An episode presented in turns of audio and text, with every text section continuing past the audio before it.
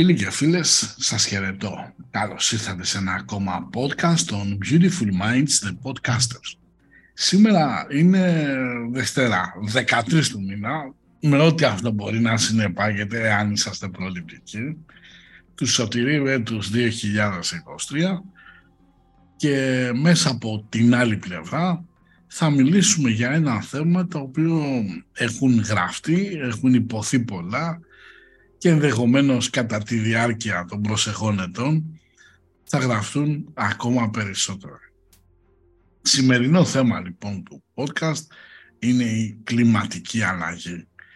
Πόσο είναι υπαρκτή, πόσο μας επηρεάζει ε, και αν είναι μια αλλαγή η οποία έχει συμβάλει ο άνθρωπος και η εκβιομηχανοποίηση της ζωής του ή τελικά είναι μια φυσική διαδικασία. Όλα αυτά και άλλα πολλά θα μπούμε σήμερα.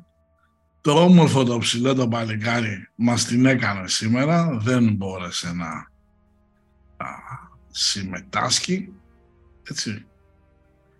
Ε, οπότε θα έρθω τον,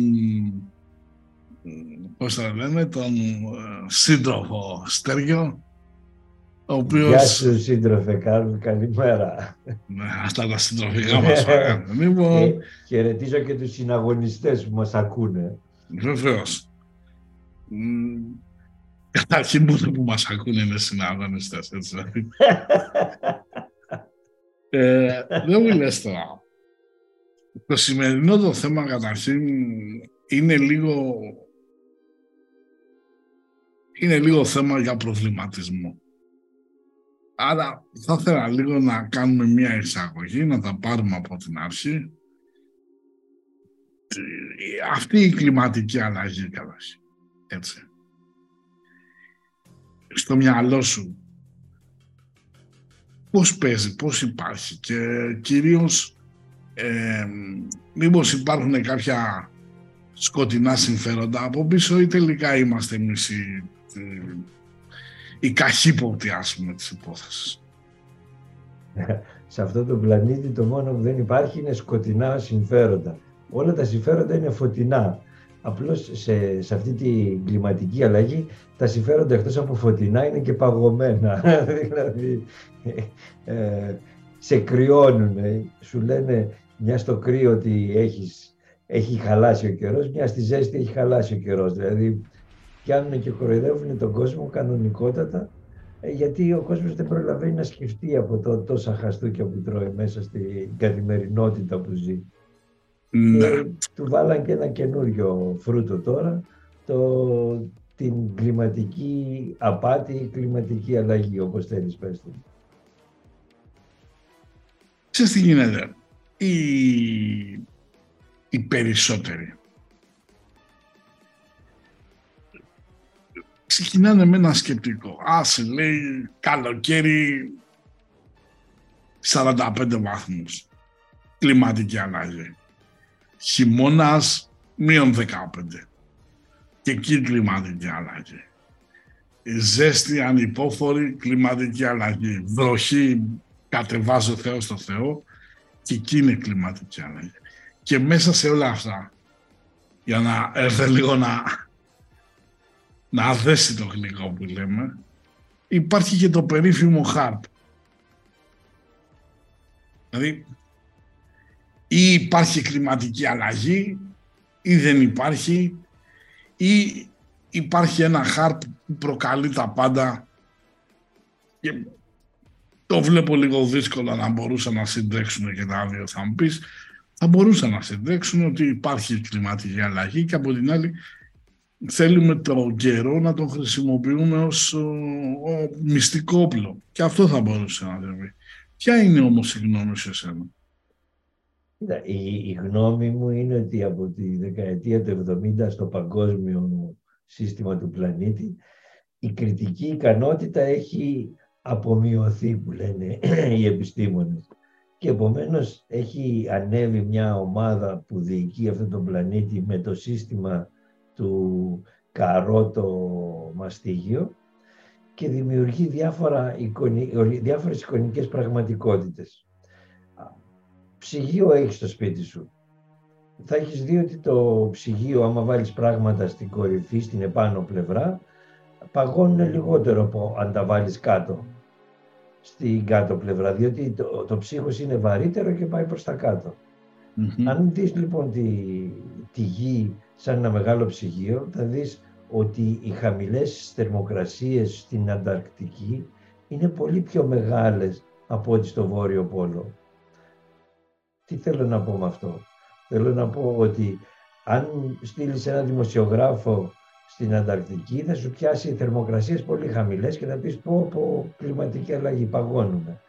Αν το στείλεις στο Βόρειο Πόλο θα σου έχει χαμηλότερες, ε, θα, είναι οι θερμοκρασίες πιο ζεστές από ό,τι στην Ανταρκτική. Επομένως, ανάλογα τι θες να παρουσιάζεις, μπορείς κάλλιστα να παίζεις στην άγνοια του ανθρώπου απλών πραγμάτων, γιατί όχι δεν ξέρει, δεν είναι ότι είναι χαζός ο άνθρωπος, απλώς δεν του έχουν δώσει την πληροφορία. Όταν όμως έχεις μια πληροφορία, μπορείς να πεις ότι τώρα έχει ζέστη, είχαμε άλλα 10 χρόνια να έχουμε τόση ζέστη, θα κάτσει κανένας να ψάξει πόσο είχαμε κάθε Παρασκευή στις 13 είχαμε θερμοκρασίες, όχι. Και παίρνουν έτοιμο, αμάσιτο που λένε, το δόλωμα. Ε, όπως λέμε τα ψάρια, ε, μπορεί να είναι πολύ ώρα μπροστά στο αγκίστρι, αλλά το αγκίστρι τους πιάνει μόνο όταν ανοίγουν το στόμα τους.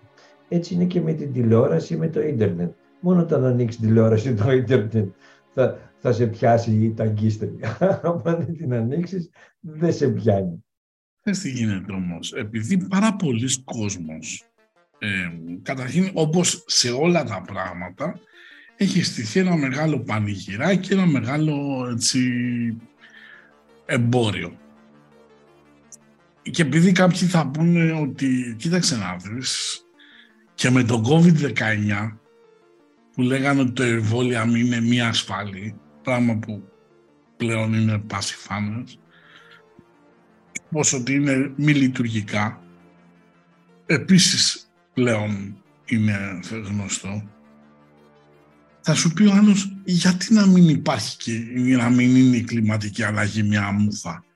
Ή άμα το πάμε έτσι, γιατί και η επίπεδη γη να μην είναι σωστή και δηλαδή ξέρεις τι γίνεται το ότι το, μια θεωρία βγαίνει σωστή δεν πάει να πει ότι όλες οι υπόλοιπες θεωρίες αντίστοιχου είδους ότι είναι σωστές.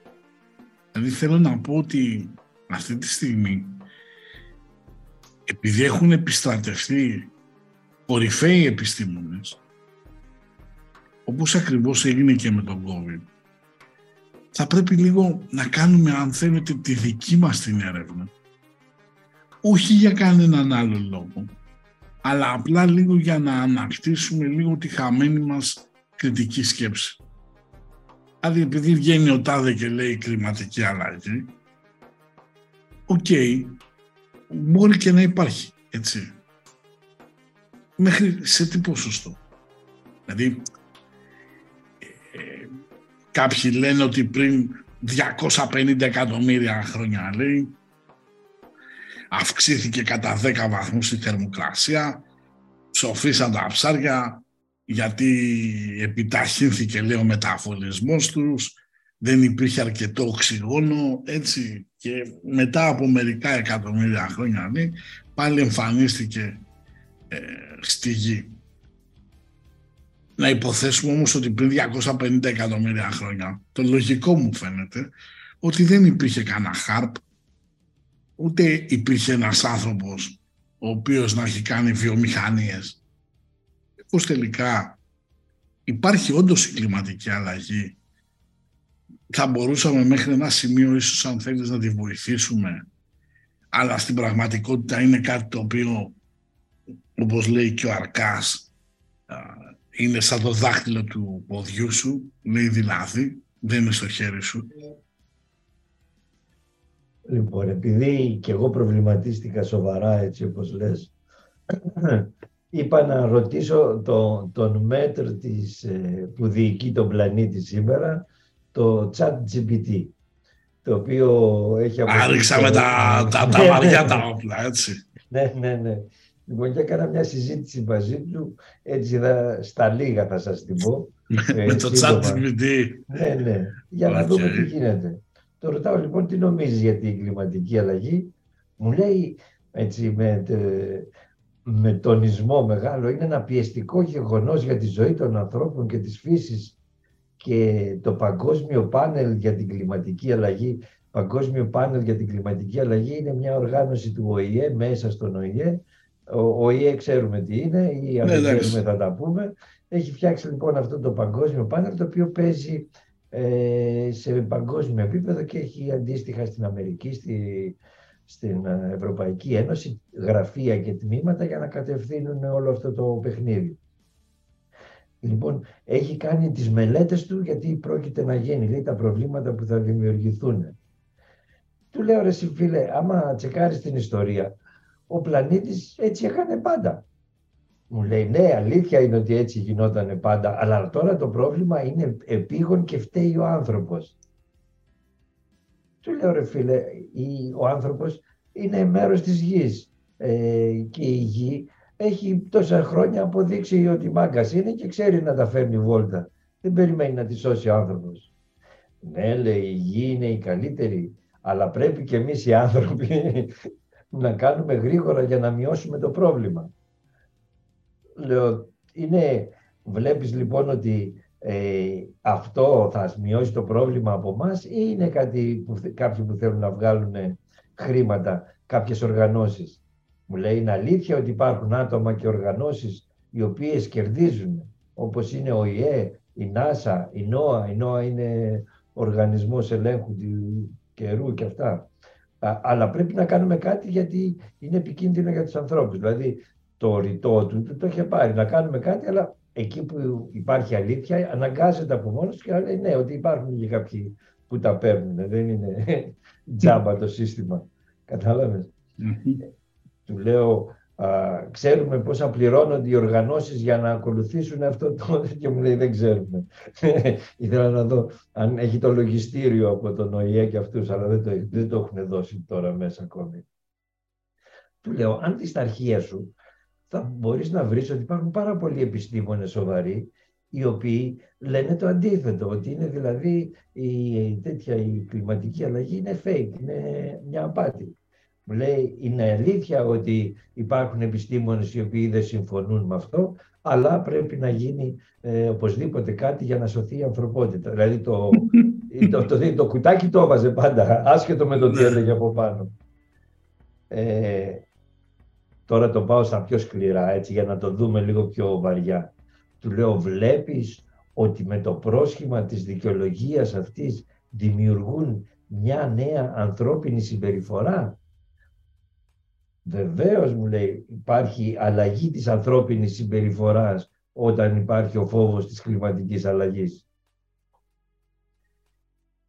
Του λέω λοιπόν, αν τα λεφτά που δίνουμε στους, ε, στις οργανώσεις αυτές για την κλιματική αλλαγή τους δίναμε στους φτωχούς, μήπως δεν θα υπήρχε πρόβλημα ανισότητας; Μου λέει βέβαια υπάρχει θα, θα ισορροπήσει η ανισότητα των ανθρώπων στη γη άμα δοθούν τα λεφτά στους φτωχούς. Αλλά, κάτι πρέπει να κάνουμε. Αλλά η κλιματική αλλαγή θα συνεχίσει. λοιπόν, όπως βλέπετε, είναι ηλίου φαϊνότερον το, το παιχνίδι αυτό που γίνεται. Κοίταξε να δεις, ε, το θέμα με την κλιματική αλλαγή, θα σου πω τι προσέχει τουλάχιστον από αυτά που θυμάμαι παλιά, λέγαμε, ξέρω εγώ, είχε 35-36 βαθμούς και λέγε πω πω ρε, στην καύσωνας, ήταν λίγο διαφορετικό το καλοκαίρι. Τώρα λες έχουμε 37, εντάξει, καλά είναι. Δηλαδή, σε σχέση με κάτι 45, ναι, είναι OK. Okay. Από τα καλαμάκια, τα καλαμάκια, ρε Κάρλ, τι σχέση έχουμε την κλιματική αλλαγή όταν κόβουμε τα δέντρα, δηλαδή, έλεος. Ξέρεις τι γίνεται τώρα με το καλαμάκι. Θα σου το πω τι ακριβώς τώρα έχει παιχτεί. Τις σακούλες στο σούπερ μάρκετ. Τώρα κλιματική αλλαγή. Υποτίθεται ότι θέλουν λέει, να μειώσουν το αποτύπωμα άνθρακα, να μην πηγαίνουν στις κομματερές υλικά τα οποία δεν αποσυντίθεται. Όμως το θέμα ξέρεις ποιο είναι. Εντάξει, εσύ κάνεις το δικό σου αγώνα και λες πάω στη σακούλα με την πάνινη, την υφασμάτινη, τη... από ψάθα δεν ξέρω εγώ τι. Έχουμε αναλογιστεί ας πούμε τα απορριπαντικά, έτσι, κάτι μαλακτικά, κάτι τέτοια, κάτι... Είναι όντως, σε... δηλαδή το πλαστικό αυτό αποσυντήθεται είναι, η Unilever είναι άλλο πράγμα, δεν μπορεί να συζητήσουμε. Είναι μια σοβαρή εταιρεία η οποία βοηθάει όλο τον πλανήτη για να είναι καλύτερα τα πράγματα. Γι' αυτό έχει φτιάξει και το Planet το, για να βοηθήσει τον πλανήτη. Να... Πιάσανε, ε, πρέπει να ακούσεις μια συνέντευξη με το, τέτοιο, το φίλο μου με της Microsoft, το Gates, που τον έχουν βουτήξει και του λένε ε, γιατί μιλάτε για την κλιματική αλλαγή όταν έχετε τρία αεροπλάνα που γυρίζουν τον πλανήτη από εδώ από εκεί και σας κοστίζουν 149 εκατομμύρια δολάρια το χρόνο; Λέει, εγώ τα χρειάζομαι αυτά για τις δουλειές που κάνω, γι' αυτό το... είναι ανάγκη μου, δεν, είναι, δεν έχει πρόβλημα η κλιματική αλλαγή από τα δικά μου τα αεροπλάνα. Καταλαβαίνεις τι, τι, τι χαμός είναι. Και ξαφνικά μας βγάζουν κάτι φιντάνια. Έτσι, δηλαδή ας πούμε ξέρουμε την Κρέτα. Υπήρχε λίγο παλιότερα ο Μπόγιαν Σλάτ, ο οποίος στην πραγματικότητα τον παλικαράκι αυτό, Ολλανδός στο, στο, στην εθνικότητα, ήρθε στην Ελλάδα για διακοπές με τους γονείς του και παρατήρησε ότι υπήρχαν πιο πολλά σκουπίδια παρά ψάρια στη θάλασσα και ίδρυσε μια κερδοσκοπική, μη κερδοσκοπική εταιρεία, εντάξει, okay, The Ocean Clean Up και με στόχο, με στόχο να αφαιρέσει τα πλαστικά απορρίμματα από τη θαλάσσια περιοχή μεταξύ του Great Parts Garbage στις Ηνωμένες Πολιτείες που είναι πολύ κοντά στη Χαβάη. Αυτός ο άνθρωπος έκανε το δικό του αγώνα Τώρα το σύστημα έχει έρθει και μας παρουσιάζει την Γκρέτα, η οποία η Γκρέτα έχει το σύνδρομο Άσπρεκερ, το οποίο δείχνει ότι οι άνθρωποι αυτοί μπορεί και είναι πάρα πολύ ευφύες. Οικογένεια Rothschild. Μπράβο. Εγώ προσωπικά δεν είδα κάποια ευφύα ιδιαίτερη σε κάποιες δηλώσεις της. Έτσι. Αλλά, εν πάση περιπτώσει, δεν είμαι και ο σούπερ ειδικός σε κάποια τέτοια θέματα. Όμως το, δεν ξέρει ο κόσμος ότι υπάρχει η ε, Ναόμι Ζάιμπς η οποία είναι μια teenager λέει, από την Ευρώπη, ξανθούλα έτσι, όμορφο κοριτσάκι, και είναι ουσιαστικά η αντίγκρετα με τη διαφορά ότι το συγκεκριμένο κορίτσι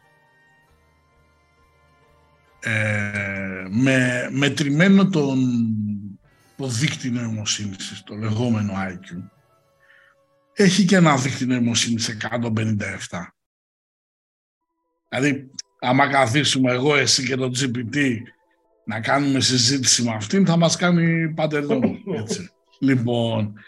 Μη μου πειράξετε το GPT. Λοιπόν, και ξαφνικά βλέπεις ότι αναλαμβάνει η Γκρέτα, η οποία όταν βρέθηκε σε ένα περιβάλλον μη προστατευμένο, γιατί πήγε λέει σε κάτι λιγνητορυχία πάνω στη Γερμανία και ήρθαν οι Γερμανοί και καλά οι, οι πολιτσάοι εκεί και τη βουτήξανε και την είχαν πάρει έτσι και αυτή γέλαγε κιόλας. Ήταν σκηνοθετημένο, βγήκανε στο Twitter. Ναι, εντάξει, ε, ε, εκτός το ότι ήταν σκηνοθετημένο, έτσι. Ε, εδώ, αν σε πετύχουν σε μια πορεία οι δικοί μας οι πολιτσάοι και σε πιάσουνε, δεν νομίζω θα έχεις και πολύ όρεξη για χαμόγελα, ας πούμε. Αλλά, εν πάση περιπτώσει, η κοπέλα λοιπόν αυτή φεύγει λέει από, την... από το σπίτι της για να πάει στην, στα Ηνωμένα Έθνη να μιλήσει με ένα καράβι το οποίο λέει είναι δεν ρηπαίνει, δεν αυτό, δεν εκείνο, το οποίο το καράβι αυτό. Άμα πεις ότι κάνει και κάνα εκατομμύριο, μπορεί να σου πω και λίγα άλλες. Έτσι, είναι ειδικό. Ο σίγουρο είναι ότι δεν είχε την οικονομική δυνατότητα να το πάρει η ίδια. Το έχει η οικογένειά της. Ναι η οποία ο μπαμπάς είναι ξέρω εγώ κάτι καριερίστας, έτσι ηθοποιός δεν ξέρω εγώ τι και η μαμά κάτι αντίστοιχο έτσι. Πρέπει να βρει και τον παππού και τη γιαγιά, από εκεί ξεκινάει το παιχνίδι. Ναι, κάπου διάβασα και το οποίο δεν θέλω να το πιστέψω ότι είναι λίγο ροθ μπέργκερ και ροθ. Δεν μπαίνεις εκεί άμα δεν είσαι ροθ. Ναι. Ροθ σίλντ. Ναι για das Rothschild που λέμε εμείς οι Έτσι, έτσι, έτσι. Λοιπόν, οπότε ε, αρχίζει το πράγμα λίγο και περιπλέκεται.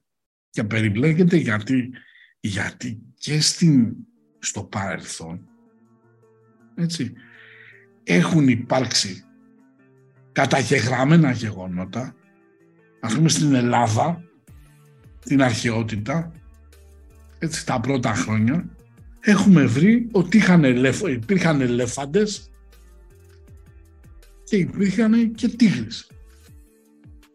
Άρα το κλίμα ήταν λίγο, ξέρω περίεργο. Δεν ήταν όπως είμαστε τώρα εδώ.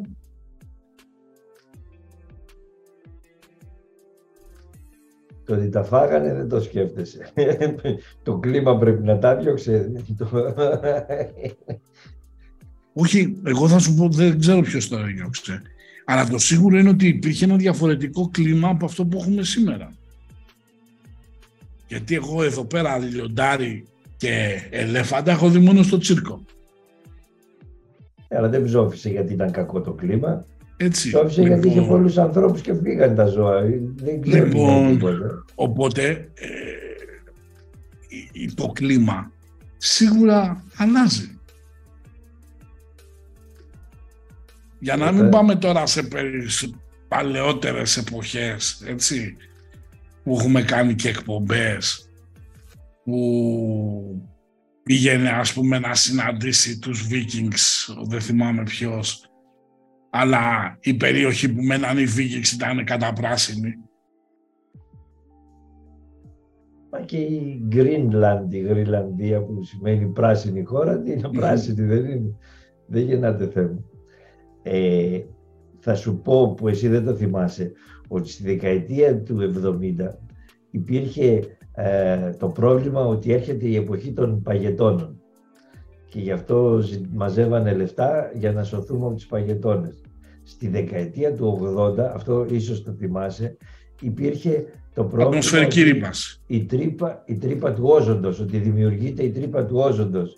Και πρέπει να μαζέψουμε λεφτά γιατί θα πεθάνουμε από την όξινη βροχή. Τα θυμάστε αυτά, όσοι ναι, ναι, ναι, ναι, Λοιπόν, έχουμε, τώρα έχουμε φτάσει στο να πεθάνουμε από την υπερθερμανση Και το κρύο που υπάρχει είναι τελείως φυσιολογικό. Εγώ το έχω ζήσει 70 χρόνια.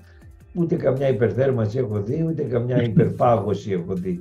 Γιατί, όχι ότι αυτά που λένε είναι μπουρδες, αλλά αυτά που λένε είναι χρονικές μπουρδες. Δηλαδή, ναι μεν θα γίνει, είτε θα παγώσει η γη, είτε θα κρυώσει, αλλά θα γίνει σε μερικές χιλιάδες χρόνια. Αυτοί σου λένε ότι την άλλη εβδομάδα θα γίνει. Ναι, εδώ σου λέει ότι, κοίταξε να δεις, λιώνουν υπάρχει κάτι δισεκατομμύρια τόνοι την ημέρα στην Ανταρκτική, η οποία Ανταρκτική σημαίνει η περιοχή που δεν έχει αρκούδες, έτσι. Αυτό είναι στα αρχαία ελληνικά σου λέει ότι εκεί πέρα λιώνουν οι πάγοι και ότι θα ανέβουν, λέει, οι στάθμοι της θάλασσας και ότι, ξέρω εγώ...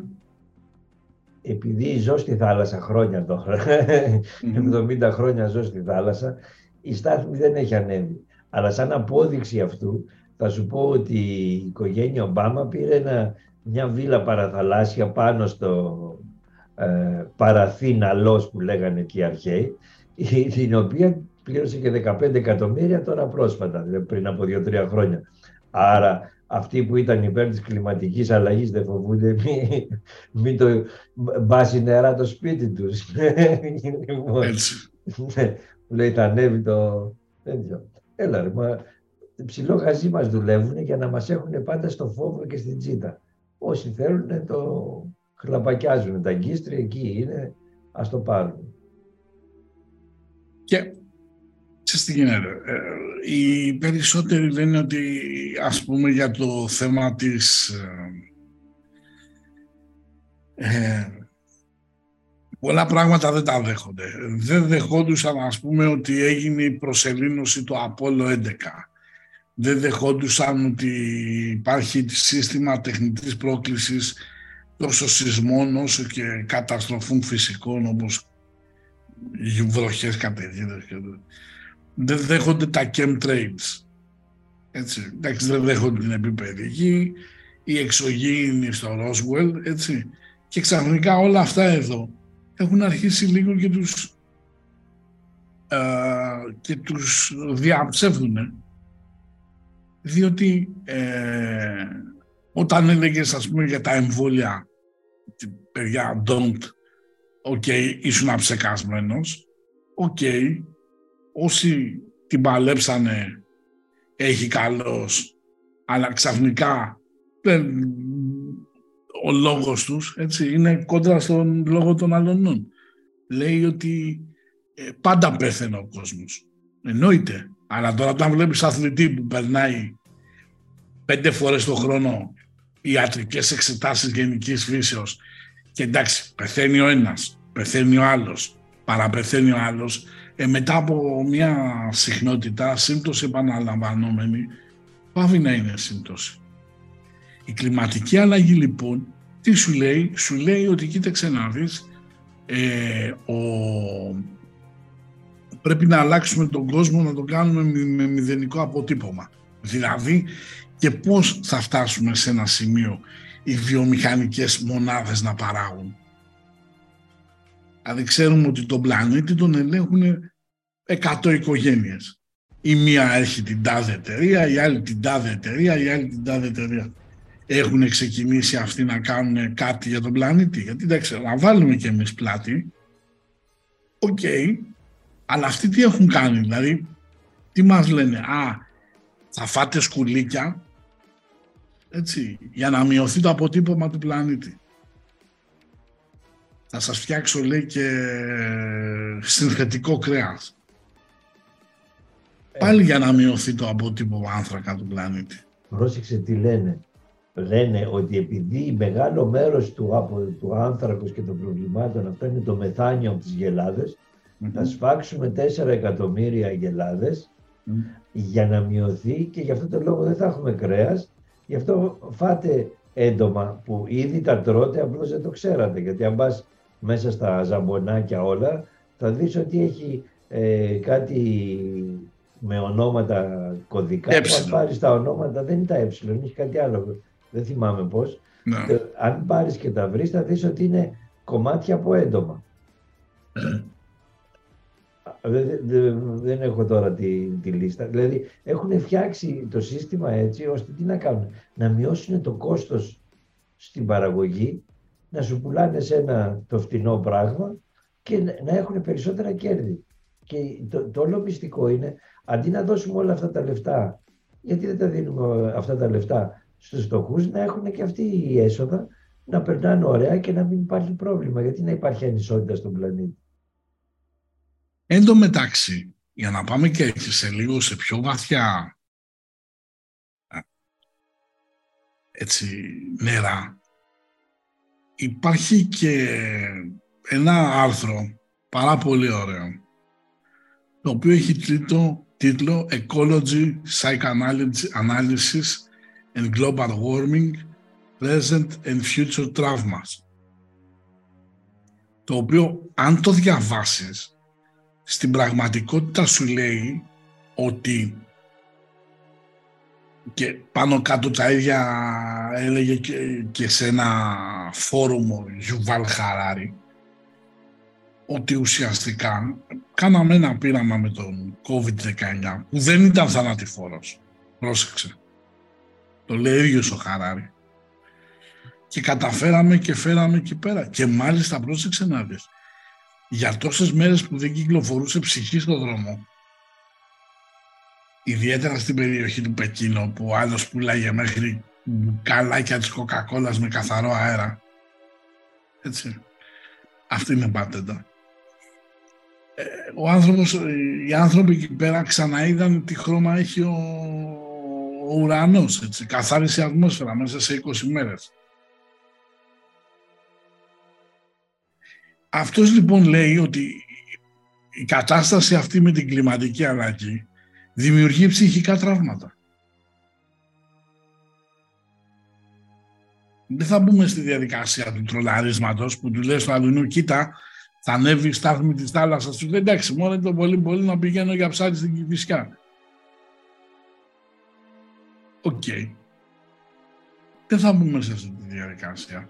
Όμως θα πρέπει να καταλάβουμε μήπως γιατί εγώ θυμάμαι, όπως πολύ καλά είπες στη δεκαετία του 70 για τους παγετώνες, τη δεκαετία του 80 θυμάμαι την ατμοσφαιρική ρήπανση. Και να βάλετε καταλήτες στα αυτοκίνητα και να αναβάλουμε, είχαν βγάλει και κάτι μελέτες να βάλουμε λέει, στο καβιτό κάτι τεράστιους ε, ανεμνηστήρες που να σπρώχνουν τον έφος προς τα έξω και κυκλοφορούσε ένα φεγγάρι, κυκλοφορούσαν και με μάσκες στο 80, δεν ξέρω αν το θυμάσαι. Δεν το θυμάμαι. Έτσι, λοιπόν, ε, το καταπήκαμε, καταπίναμε και αυτό, έτσι. Ε, Μηχανισμός να βγάζουν λεφτά, δεν είναι τίποτα άλλο. Οπότε, να πούμε επίσης ότι έχει στηθεί μια τεράστια μπίζνα. Έτσι. Δηλαδή, ε, βάλαμε τις, ε, τις ανεμογεννήτριες. Αναρωτήθηκε ποτέ κανένας πόσο κακό έχουμε κάνει εκεί στα οικοσύστημα στα βουνά. Γιατί για να πάει να βάλεις μια ανεμογεννήτρια έχεις αποψηλώσει όλη την περιοχή. Αναρωτηθήκαμε τι κακό κάνουμε στα πουλιά που πετάνε. Ε, για να βάλουμε έναν αντίλογο. Δηλαδή, δεν μπορούμε να, να μιλάμε για οικολογία, δεν μπορούμε να μιλάμε για κλιματική αλλαγή ε, και να μην μας ενδιαφέρει πίσω από τον πισινό μας τι θα γίνει. Δηλαδή, OK. Okay. Και κυρίως, αυτό που α, με πειράζει είναι επειδή λέμε ότι το λέει ο τάδε επιστήμονας και η επιστήμη λέει ότι με τα ίδια α, α, με τα ίδια πράγματα πρέπει να βγάζουν τα ίδια αποτελέσματα και τις ίδιες εκτιμήσεις laboratorium, δηλαδή στο, στο, στο, επί του εργαστηρίου. Εδώ βλέπουμε δύο διαφορετικά πράγματα. Οι μεν λένε δεν υπάρχει κλιματική αλλαγή οι άλλοι λένε υπάρχει κλιματική αλλαγή. Αυτό μου θυμίζει λίγο τη δεκαετία του 90 και του 80 που ο Μητσοτάκης, ο πατέρας, έλεγε παιδιά πάμε για χρεοκοπία και ο Αντρέας έλεγε τσοβόλα εδώ στα όλα.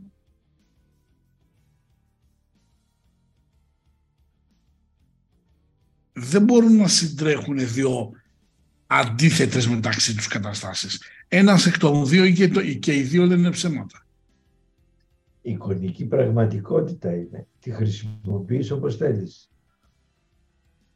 Και ειδικά οι πολιτικοί αυτό κάνουν. Σου δημιουργούν μια εικονική πραγματικότητα και μια ανισορροπία. Αυτή είναι η τεχνική στον πλανήτη.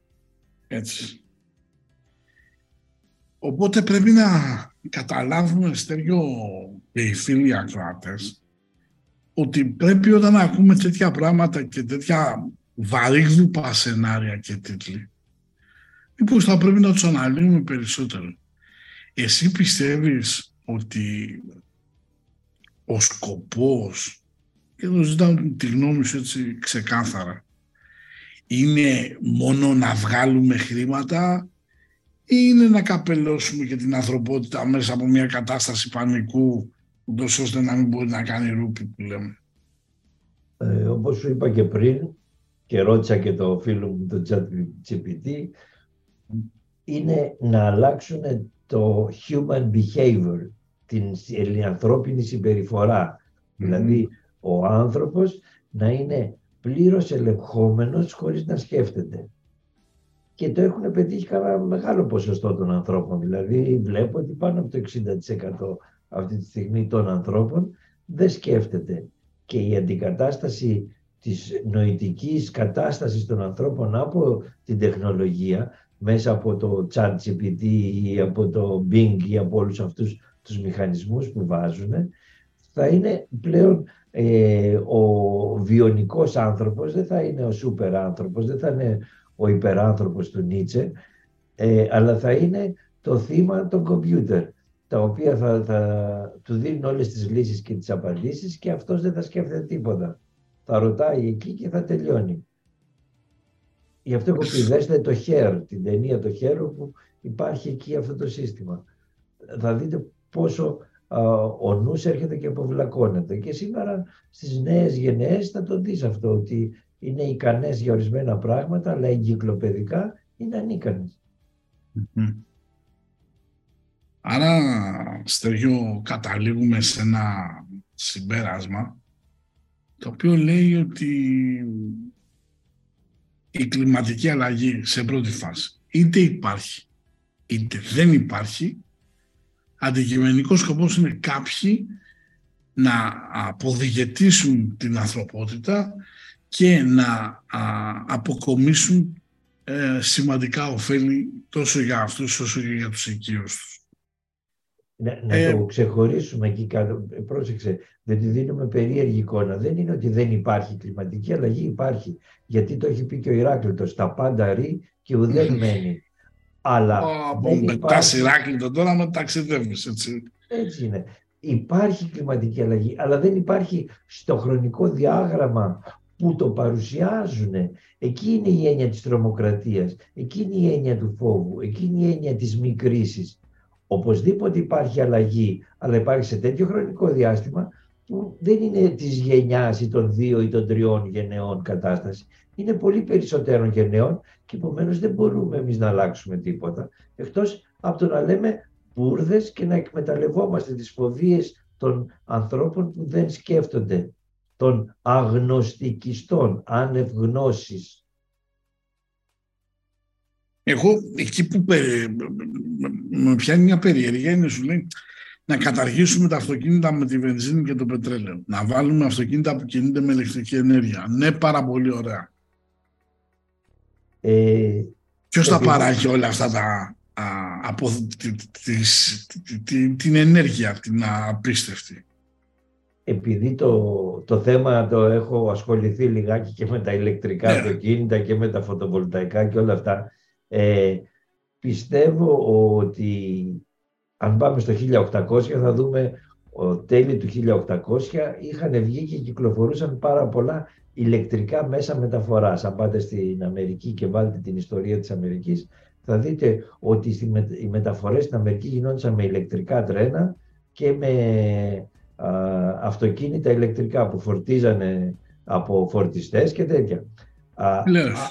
τα, τα οποία όμως ε, οι Rothschild με τον Rockefeller εκεί επειδή βγάλαν τα πετρέλαια τα κάνανε απόσυρση και τα τραβήξανε πίσω και έτσι βρεθήκαν οι Αμερικάνοι να αγοράζουν αυτοκίνητα και να μην έχουν τρένα. Δηλαδή πήραν και κάνανε τα ηλεκτρικά τρένα, τα κλείσανε.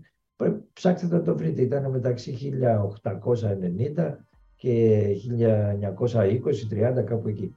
Λοιπόν, ε, η διαφορά είναι πια ότι τη βενζίνη ή το αυτοκίνητο έχει πολλά μεταβλητά μέρη. Δεν είναι η ενέργεια που χρησιμοποιούμε μόνο.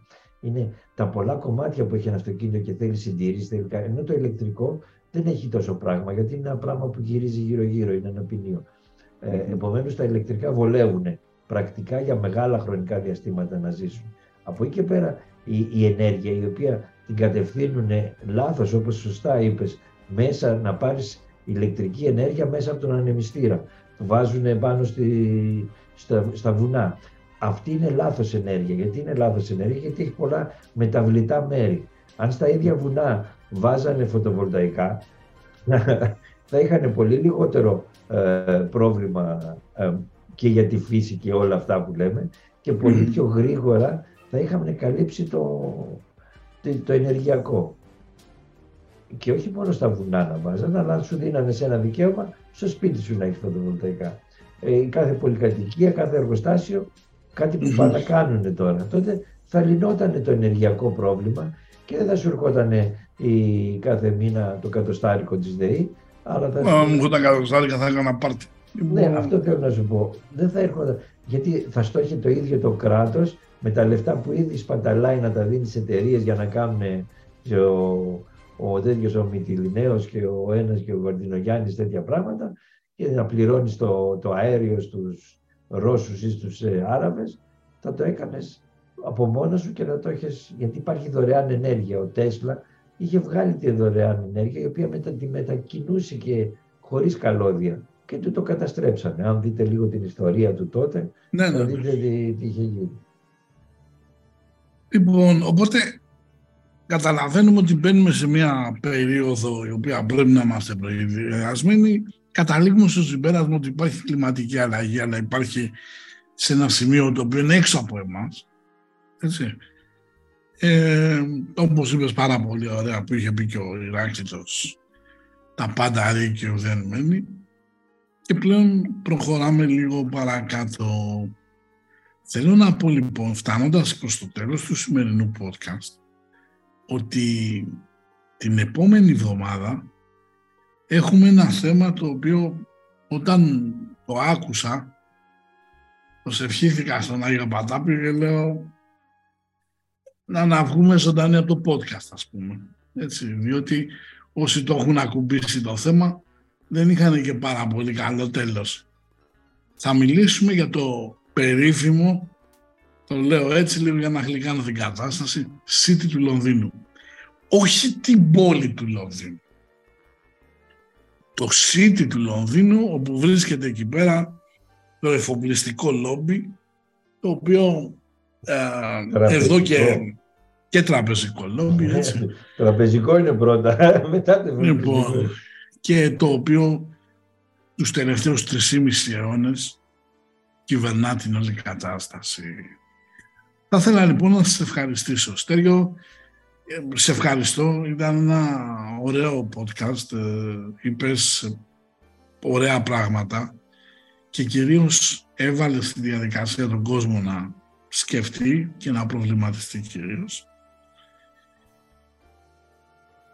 Και επίσης να πούμε ότι την Παρασκευή έχουμε την άλλη πλευρά History Edition το οποίο θα μιλήσουμε για το 1821 την Επανάσταση μύθοι και αλήθειες έτσι, ε, μέσα από αντικροούμενες ε, πηγές θα προσπαθήσουμε να σας δώσουμε ένα απόσταγμα το οποίο μόνοι σας να κρίνετε αν η ιστορία τελικά που μάθαμε στα σχολεία ανταποκρίνεται στην πραγματικότητα.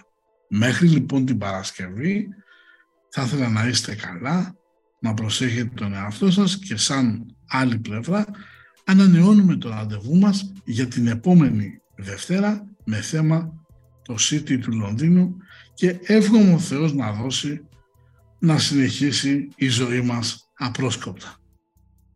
Γεια σας, καλή, γεια σας. Καλή συνέχεια σε ό,τι και κάνετε. Γεια σας.